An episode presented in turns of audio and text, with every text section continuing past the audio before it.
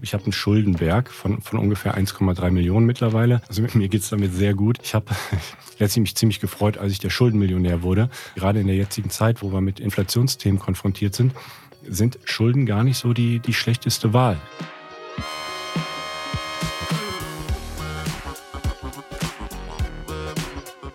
Willkommen bei Money Mindset, dem Finanzpodcast von Business Insider. Hier spreche ich mit meinen Gästen darüber, wie sie zu ihrem Vermögen gekommen sind, was sie mit ihrem Geld machen und was ihr euch von ihnen abschauen könnt. Ich bin Leo Ginsburg, Wirtschaftsredakteur bei Business Insider. Disclaimer. Die Inhalte dieses Podcasts dienen ausschließlich zur allgemeinen Information und sind keine Kaufberatung für Finanzinstrumente. Aktien, Kryptowährungen und Investments sind grundsätzlich mit Risiko verbunden. Wie und ob ihr euer Geld investieren wollt, ist eure Entscheidung. Heute ist zu Gast bei mir Alex Sominski. Alex ist mehrfacher Immobilienbesitzer und Chef der Immobilienbildungsplattform Immocation. Wie man am besten in Immobilien investiert und welche Fehler man vermeiden sollte, darüber sprechen wir jetzt. Hi Alex. Hallo Leo, grüß dich. Mit eurer Plattform möchtet ihr ja helfen, in Immobilien zu investieren. Warum findest du es richtig, wenn man sein Geld in Immobilien steckt? Aus meiner Sicht lohnt sich eine Immobilie aus drei Gründen. Zum einen, Immobilien sind in der Regel fremdfinanziert, das heißt, man hat ein Darlehen gegen den Sachwert stehen, also die Bank geht dafür ins Grundbuch. Gerade in Zeiten von Inflation macht es durchaus Sinn, äh, Schulden zu haben. Punkt zwei ist ein Sparzwang. Also ich, ich drehe das immer ganz gerne um und äh, nenne das als Vorteil, weil das wird auch oft gesagt, dein Geld ist in der Immobilie gebunden, du kommst da nicht ran, also es ist nicht so liquide wie, wie bei einer Aktie, aber man ist einfach über den langen Zeitraum investiert. Man spielt hier das Long Game. Und auf der dritten Seite, über die Tilgung, wird einfach Vermögen aufgebaut.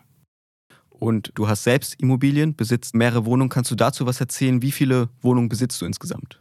Ich habe 20 Einheiten. Also ein Mehrfamilienhaus besteht beispielsweise aus vier Einheiten oder fünf, wie viele äh, Wohnungen da drin sind, aber auch Eigentumswohnungen. Und mit Eigentumswohnungen bin ich 2007 gestartet, habe meine erste Eigentumswohnung gekauft.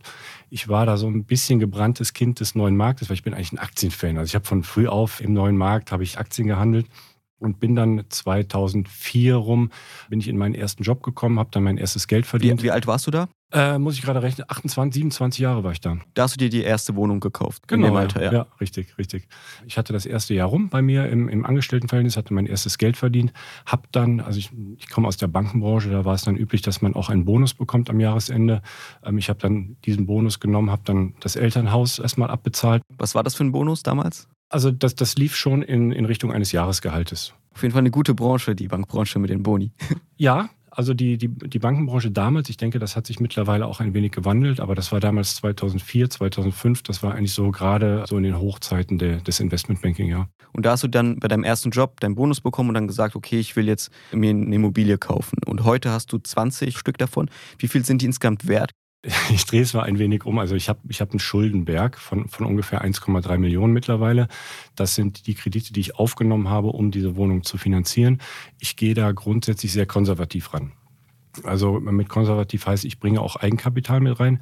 Das heißt nicht, dass ich in jede Finanzierung Eigenkapital mit reinbringe. Also teilweise habe ich auch Einheiten, die sind zu 100 Prozent finanziert.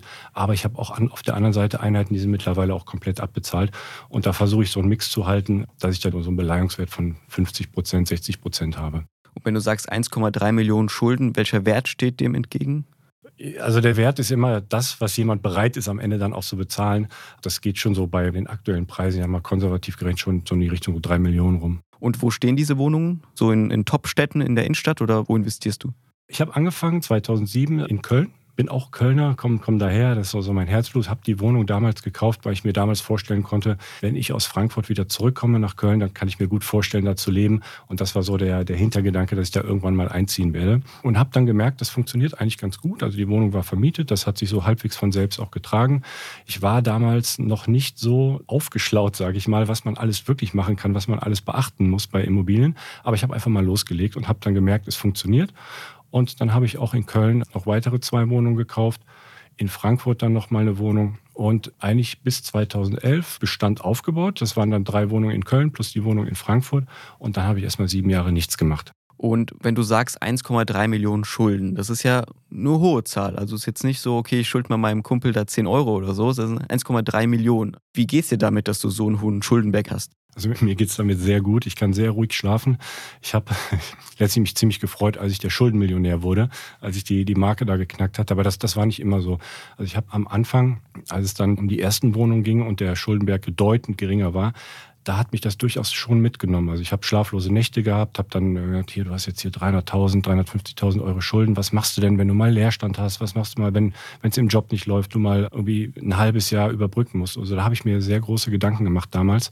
Aber mittlerweile, wo ich einfach gemerkt habe, es trägt sich alles von alleine und man hat auch irgendwann einen gewissen Punkt erreicht, wo auch ein Leerstand überhaupt nicht mehr so ins Gewicht fällt bei, bei so vielen Einheiten.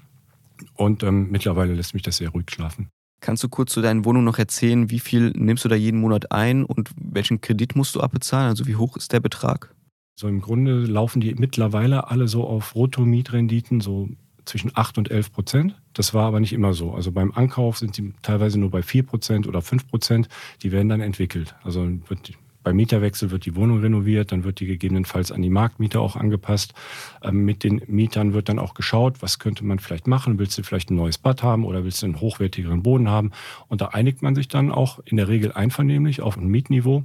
Und dann steigt das dann einfach mit der Zeit. Und kannst du auch Summen nennen, die du jeden Monat sozusagen von deinen Mieteinnahmen bekommst und die, und die Summe, wie hoch dein Kredit ist, den du jeden Monat zahlen musst?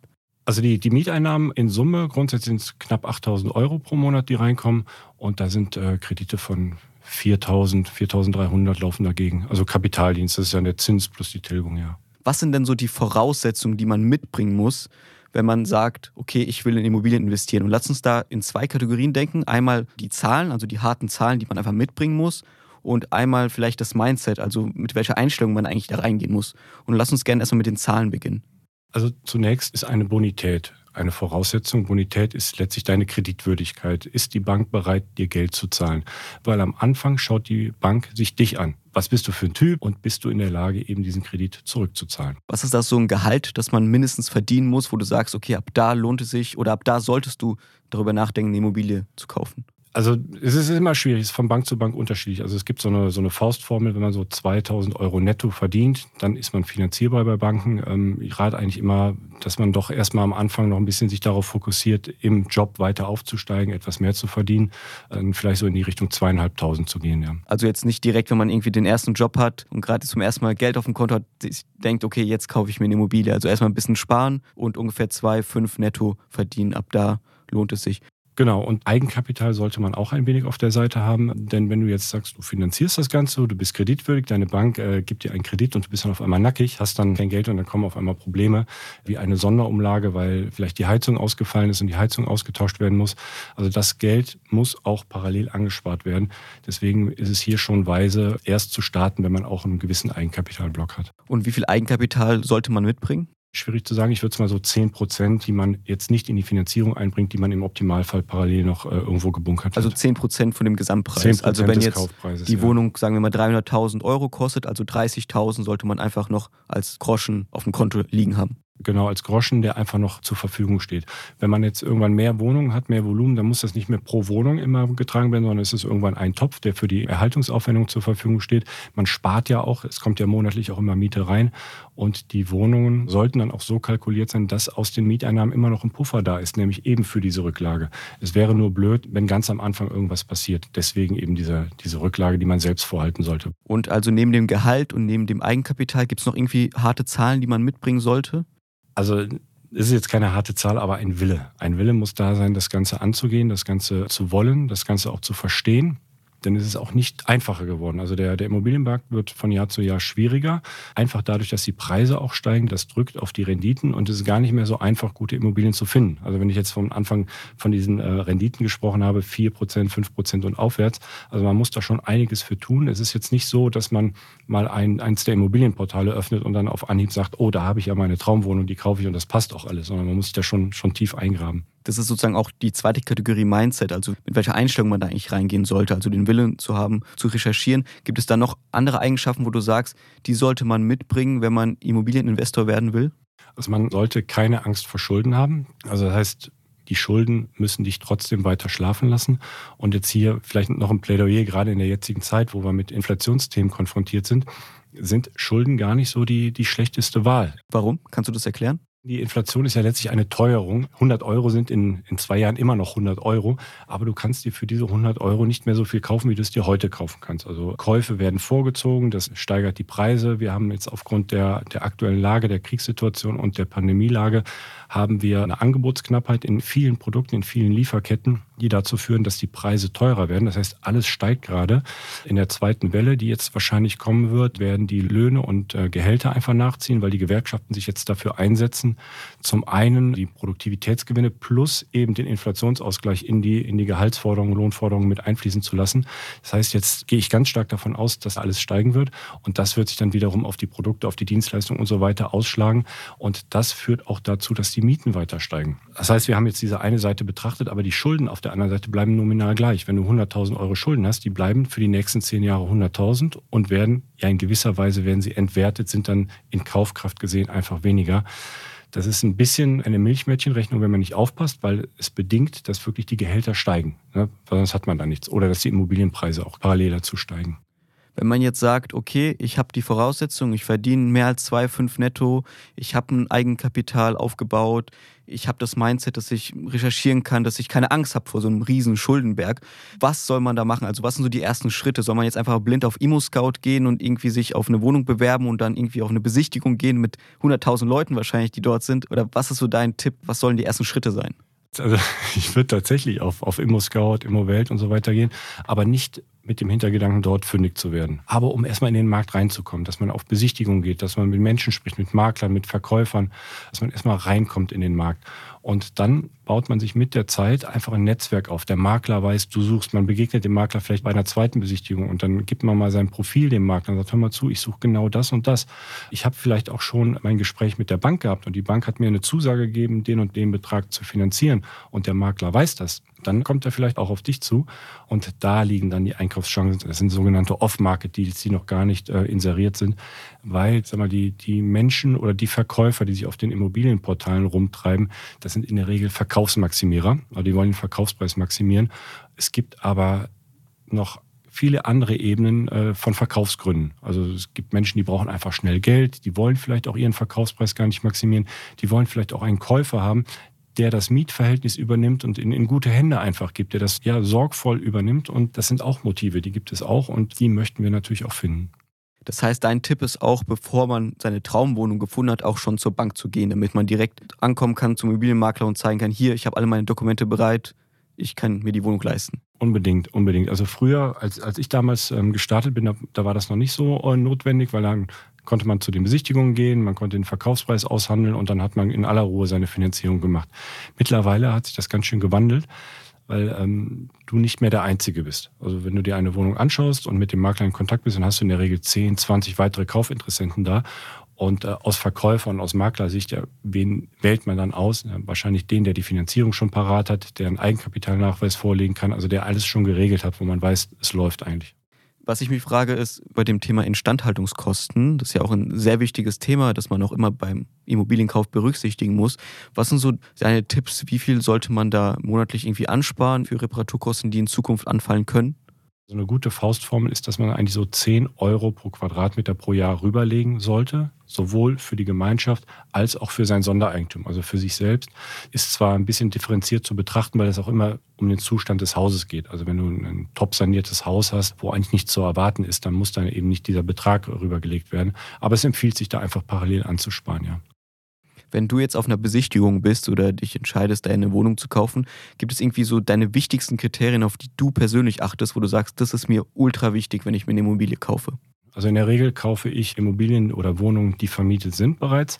Denn wenn eine Wohnung leer steht, ist da immer so ein, so ein Leerstandsaufschlag mit drauf. Also eine leere Wohnung kostet einfach mehr.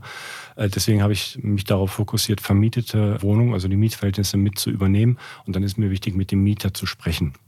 Ähm, das funktioniert nicht immer, wenn der Makler oder die Maklerin dabei ist, weil die dann schon ein bisschen aufpassen, dass da der Kontakt nicht so zustande kommt.